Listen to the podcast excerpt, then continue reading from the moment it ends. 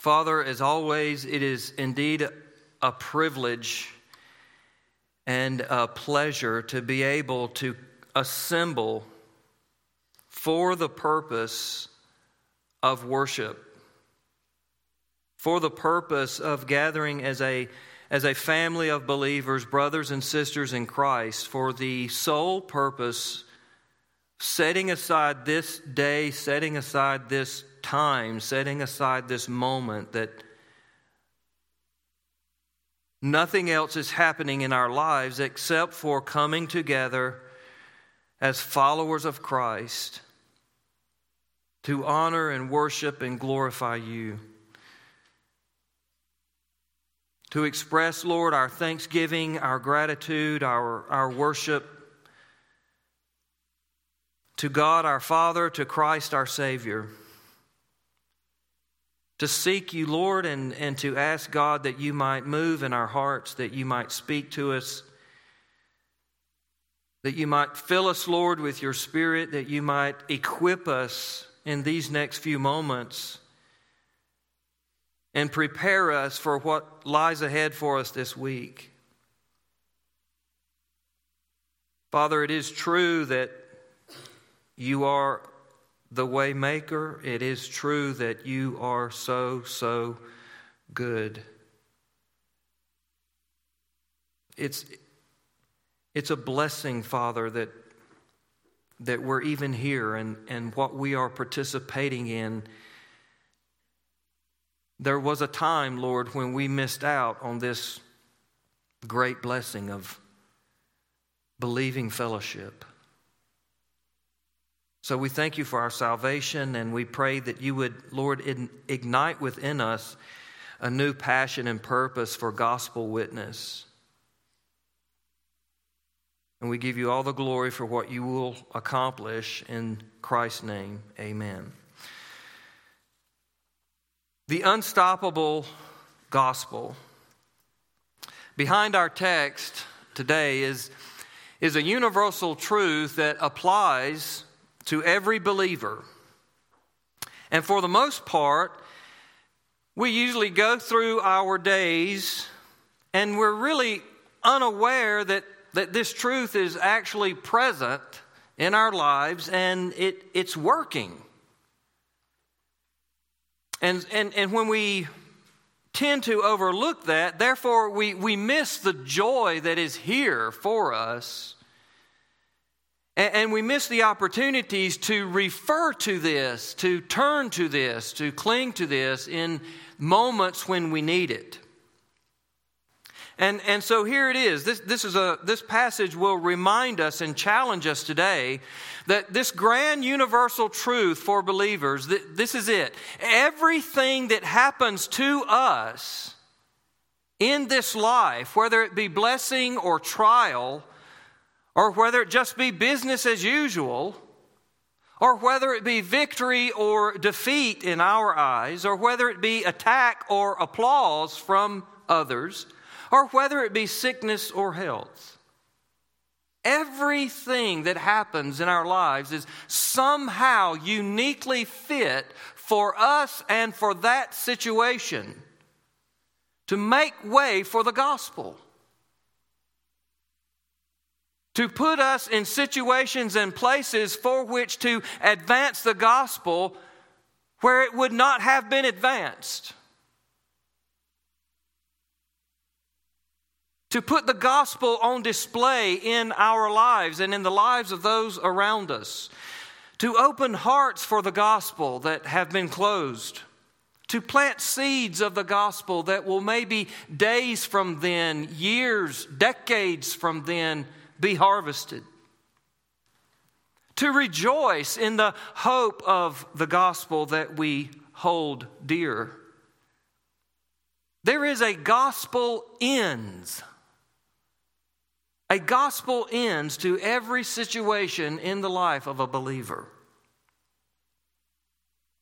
How many physicians, steeped in science and disregarding of faith, have been stunned by the unwavering faith of believers facing a daunting diagnosis? And that's just one example. Along our journey through Philippians, we're going to encounter many monumental lessons of faith, because if Paul is in the situation he's in and he can't stop talking about joy over and over, then that means over and over there are going to be some monumental lessons for us along the way. And this is surely one of them. We live in days, and we know this, we realize this, we live in days of moral confusion, of economic uncertainty. We have questions. We have uncertainties around us all the time.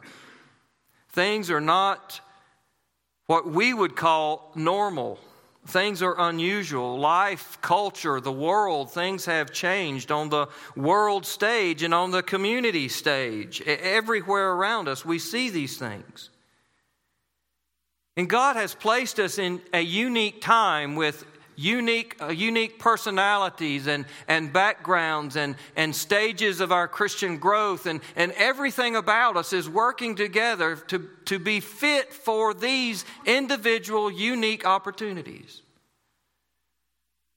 Whether God places us on the side of needing help in these times of up and down, or on the side of blessed and offering the help that's needed, or whatever the situation might be, any and every occasion is an occasion for the gospel. That's the lesson.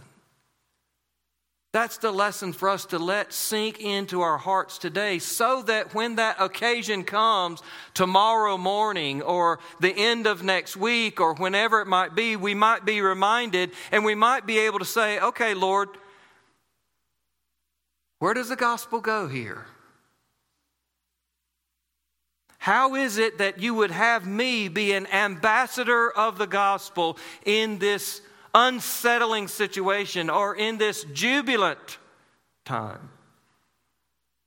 If we can grasp this lesson today, there's actually a wealth of joy awaiting us. In fact, that's how Paul ends this section, isn't it?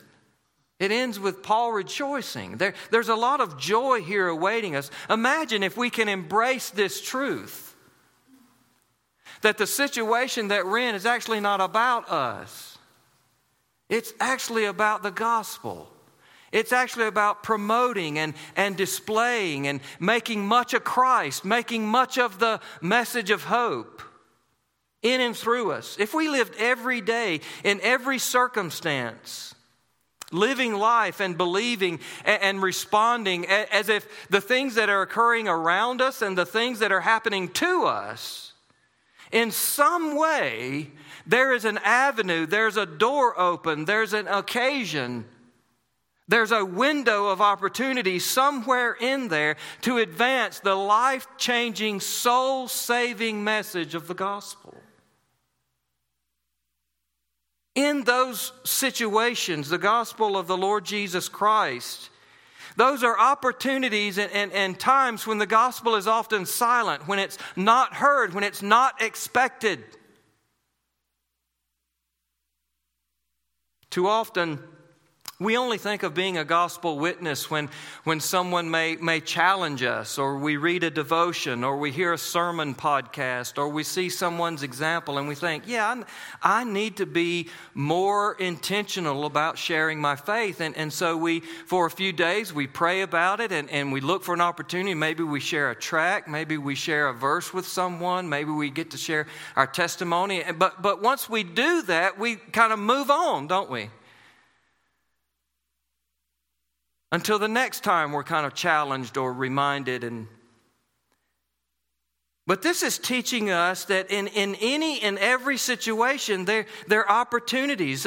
Many days pass us by. Time passes us by. Opportunities pass us by. And we don't get those back.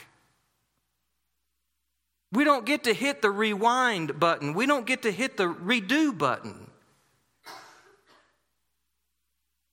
We don't get to go back and then be intentional about seeing the gospel spread among those who are unsaved. unsaved, walking without the Lord, walking apart from the Lord, or to encourage the saved around us. The gospel is not just there for the unsaved, it's there for the saved. It's how we live by the power of the gospel. So it's there to encourage the saved around us as well. What we find in our text today is that some of the most powerful ways to advance the gospel are actually the times when we are hurt. Actually, the times when we've been mistreated. Those are the occasions for which the gospel is least expected, but also the occasions in which we least turn to it. This is a tremendous lesson for us today. Those are actually divinely appointed times, unique opportunities to be able to place the gospel in a corner, in a place that it's yet to go. It hasn't fit there before. That hasn't come into play there before. Putting the gospel in places where it rarely goes. Those are the opportunities we find ourselves in. And listen, when the gospel light shines in a new place, and a new place might be a village in Indonesia, and a new place might be when a horrible situation in your life in which you proclaim the gospel. When the gospel light shines in a new place, it shines bright. That's the heart of what Paul is teaching us in today's text. That's the heart we hear behind these words. So the first thing that I want us to think about together as we look at this passage again is, number one, efforts to stop the gospel serve only to advance it. The unstoppable gospel. Efforts to stop the gospel serve only to advance it.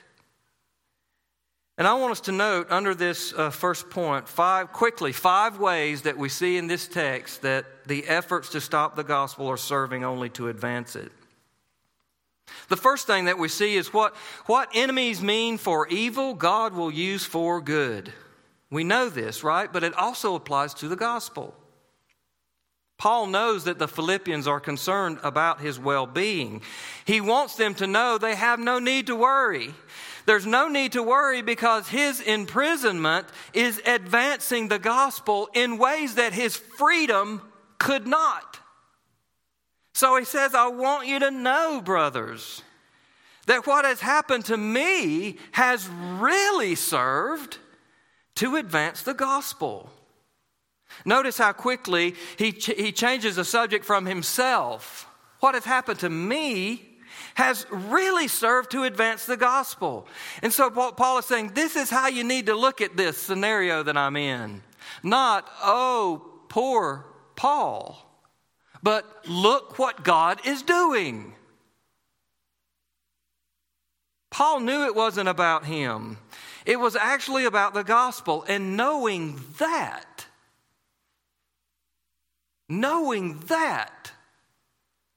made joy huge in his life, in his situation.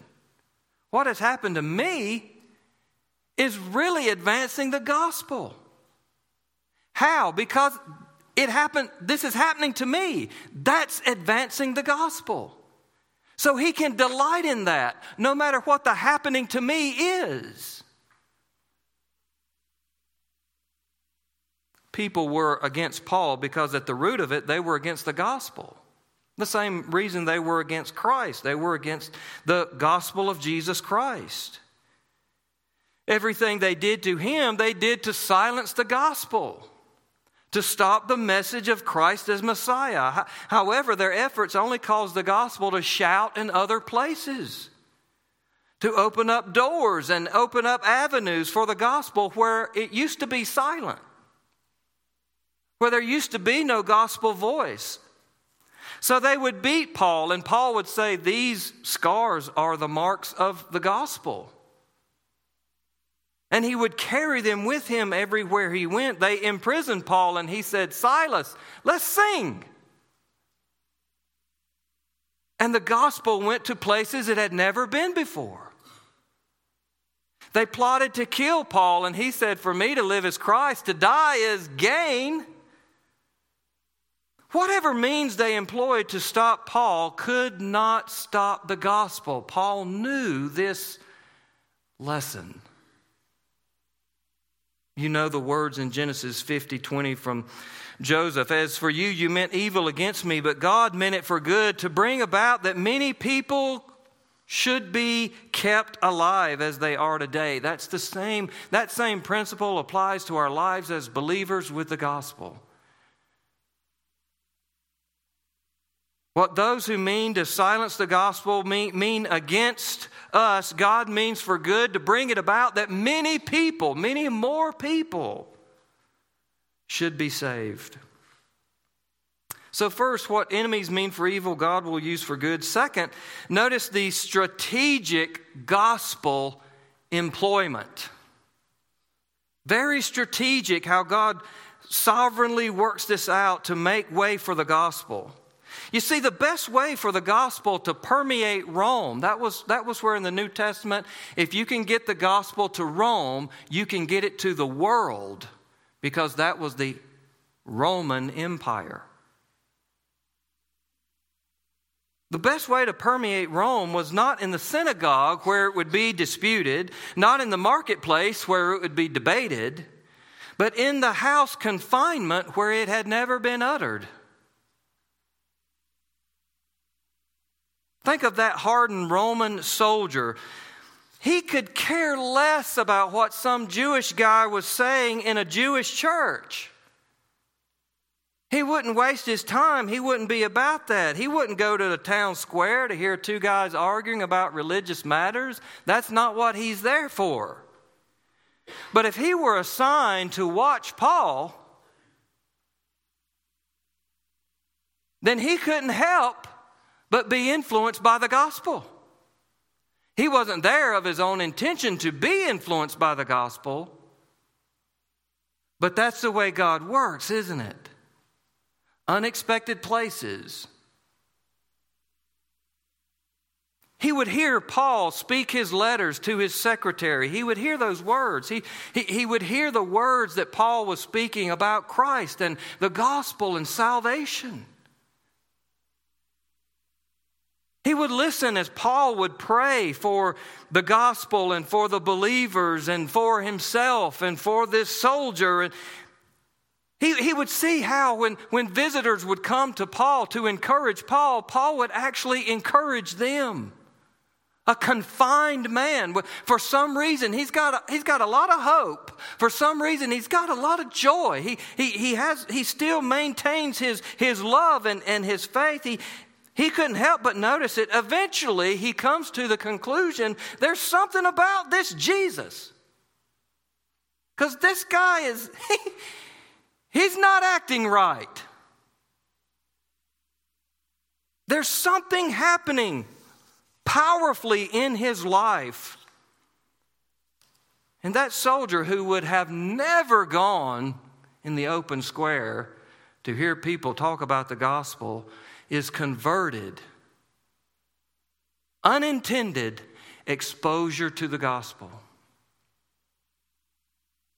Soon, the soldier and his fellow soldiers, his comrades, they were going home and they were sharing with their friends and their family about Christ and about this man Paul and what God is doing all over the place and how people's lives are being changed and how churches are being planted and how the gospel is moving and how lives are being turned upside down and the freedom I feel in my own soul. And all of a sudden there were people all over Rome believing in Christ because a man is in jail.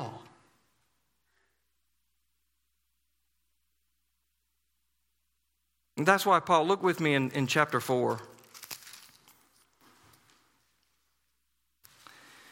Now, how do you get that, Pastor? Well, look how Paul closes his letter in chapter 4, verse 22. Look what he says. All the saints greet you, especially those of Caesar's household. That's remarkable. That's absolutely astounding. There are saints, Paul is saying, there are saints now everywhere. See, verse 22 is showing you what he's talking about in verse 12.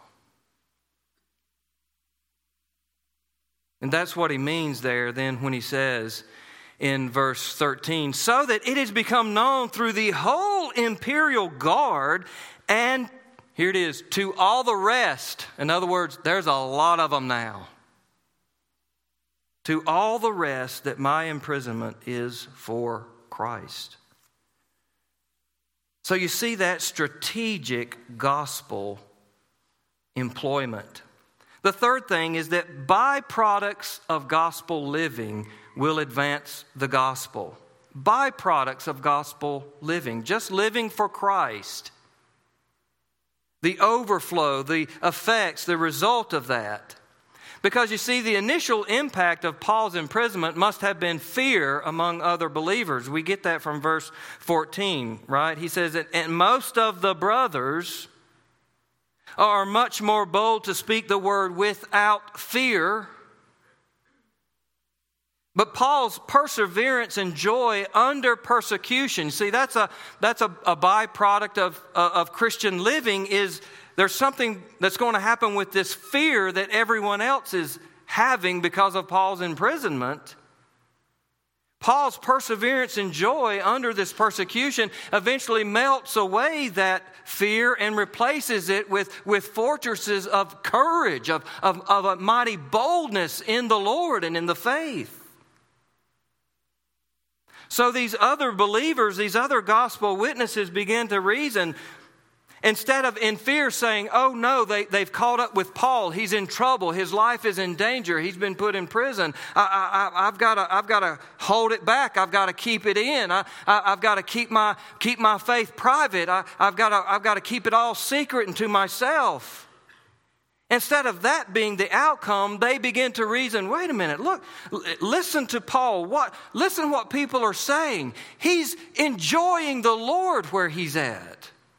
If Paul can live for the gospel in house confinement with joy, then surely we can live boldly for the gospel in freedom.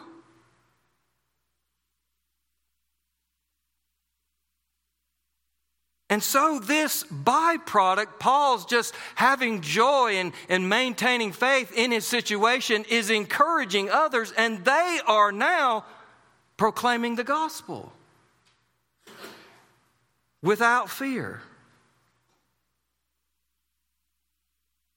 We see that too often in our lives, don't we? We are encouraged by the faith of the persecuted. When we hear reports of those around the world who are suffering for their faith, being mistreated for their faith, losing homes and losing jobs and losing family, and we hear those heart-wrenching stories and we pray for them and we pray for their comfort and we pray for their perseverance. But a byproduct of that, isn't it? When you hear of a great persecution outbreak somewhere in the world or somewhere in our own country, and you pray for those believers to stand well under that persecution, but there's a byproduct of that, isn't it? As we pray for them, we're also thinking, wow, if they can stand for the Lord, I want to stand for the Lord. I want to speak up for the Lord. The unstoppable gospel. It's always finding ways. Here's a fourth thing. Wrong treatment of the gospel will advance the gospel. Wrong treatment of the gospel will advance the gospel. And we see this in verses 15 through 17 when Paul is talking about some are preaching Christ because they love the Lord and love the gospel and love me and love the church. But there are some out there who are actually preaching Christ from envy and rivalry. There are some who preach Christ with the absolute wrong intent and motive. That happens all the time. It even happens in our day. Now, two things may be happening here because Paul says, you know, some preach Christ from envy and rivalry. Maybe they were envious because all of a sudden Paul, when you think you've done away with Paul, all of a sudden he becomes more popular. He's more popular now in house confinement than he's ever been. So I think I want to get in on some of that spotlight. So I will preach what Paul was preaching. I will share what Paul was sharing. They had the absolute wrong motive to build their own, as we would say in our day, to build their own brand in hopes of gaining a following. But then there's also that possibility of that malicious intent, right? Because Paul says they think to afflict me. They think that as they preach Christ and I'm in house confinement because of preaching Christ, that somehow they're going to afflict me. Somehow they're going to hurt me. They're going to damage me. Maybe they were thinking, if we can keep this message going and keep it in the news and in the headlines and in people's minds, because Paul's the one that came here and started this, then it's going to end. It's not going to end well for Paul.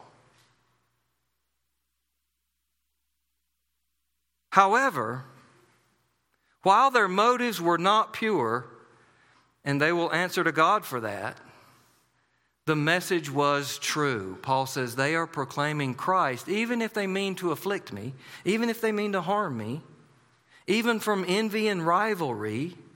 But the message was true. You see, here's a point we need to understand. God will bless a needle of truth in a haystack of error. That's why we need discernment, to know what God's blessing, the haystack or the needle. Sometimes. As long as they are proclaiming the gospel, no matter what their intent is, no matter what their motive is, you see, their listeners are not seeing their intent. Their listeners are not watching their motive. Their listeners are hearing about Christ and His death and His Savior, and our sin separates us from the Lord. And we need the death of Christ to reconcile us. That's what they're hearing as sinners. And as they're hearing the good news of life, people are believing. No matter why they're preaching, no matter what their purpose is, people are believing and the gospel is moving. So Paul says, I know that they're against me, but they're actually doing me a favor. They're actually out there spreading the gospel, and I can't be out there right now.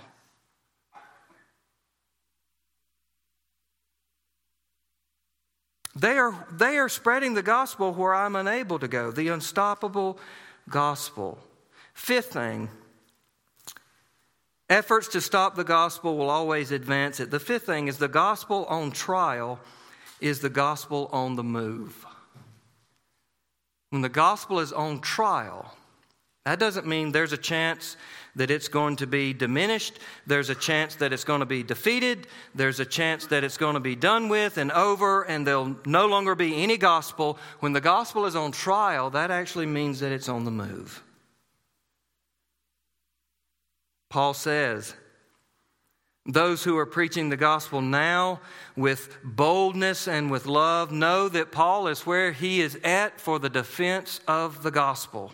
The purpose of defending the gospel. That's why he's where he's at.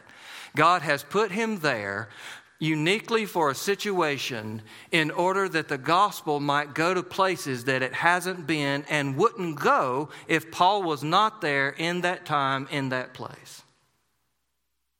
The lesson is the same, rings true for all of us in any situation, but here for Paul,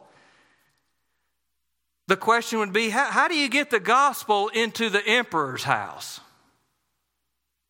Because you see, the emperor is a man that doesn't believe, of course, at all in this story of Christ as the Messiah. In fact, he demands that you worship him. He is God.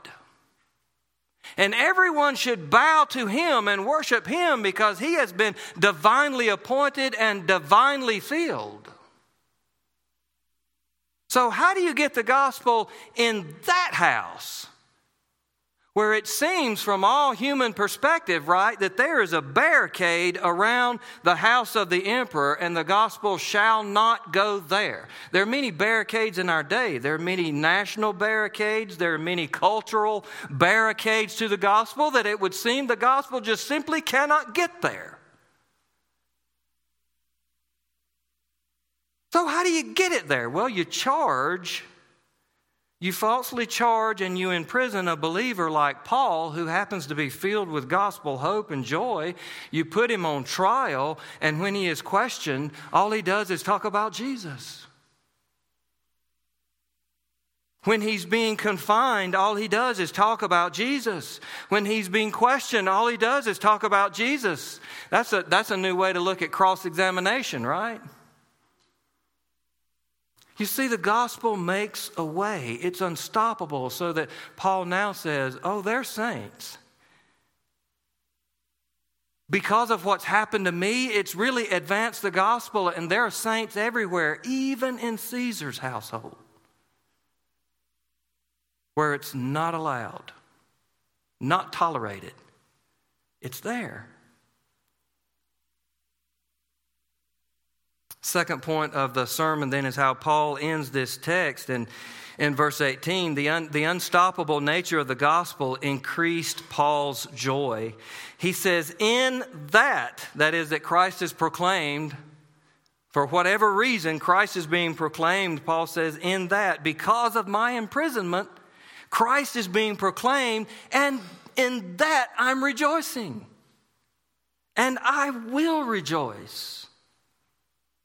You see, those who have been changed by the gospel rejoice at every advancement of the gospel, no matter what their current situation or insult or pain that they may endure, price that they may pay. Listen to this. Paul learned to take advantage of situations where others took advantage of him. Paul learned to take advantage of situations where others took advantage of him as gospel avenues. So let's take that with us today. Always be on the lookout for unexpected gospel opportunities. And they usually come in the forms of disruption or opposition or trial or hardship, don't they?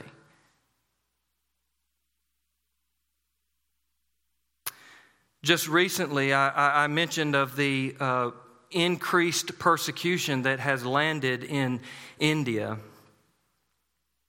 So I'll give this illustration for India and the unstoppable nature of the gospel. Years ago, we had a team and we were visiting Dr. Sam, who was here. We were visiting him and several of his churches and orphanages, and we were traveling around seeing where the ministry was and trying to encourage the believers that were there. We're traveling in a big bus, 13 or 14 of us, and we were going through this out-of-way place from one ministry spot to the next. It was about an 8-hour drive, and the big bus broke down. We had a flat tire. Now, that's when you have a flat tire, you usually don't say, praise the Lord, do you? Well, we all had to get off the bus. We were there in the middle of this out-of-the-way village. I mean, there was nothing, and then there was this little village, and then there was nothing. And guess what? All of the little shops in that little village, guess what their specialty was? Repairing tires, which made me wonder, have they done anything kind of up the road a ways? But everybody had a little shop set up to repair tires. We all got off of the bus. Of course, that's a great way to, that's one praise report, right? There's a tire shop right across the road from where you broke down with your flat tire. So we gathered around. I said, y'all, let's pray. It's going to take a while for we'll get back on the road. Let's just get the students, the Bible students were our translators. Let's get the students with us, and let's just walk through these shops and through this village. Let's tell everybody, let's meet everybody and just share the gospel. I mean, there's nothing else we can do. So we did that. One of the guys that was with us, we were in a little tire shop, and he was talking to the Bible student. He was telling about who he was, and one of the guys that was working on one of the machines just kind of sat down and started listening. And then he started smiling. And before we left that shop, he got down on his knees with my friend John, and John led him through the translator to the Lord. He received Christ. Just a little while later, we got back on the bus, and when we were leaving, our main translator that was getting us from place to place, his name was JP. He said, "Come here, Dr. Will. I didn't want to tell you when our bus broke down, but that village is known as the anti-Christian village.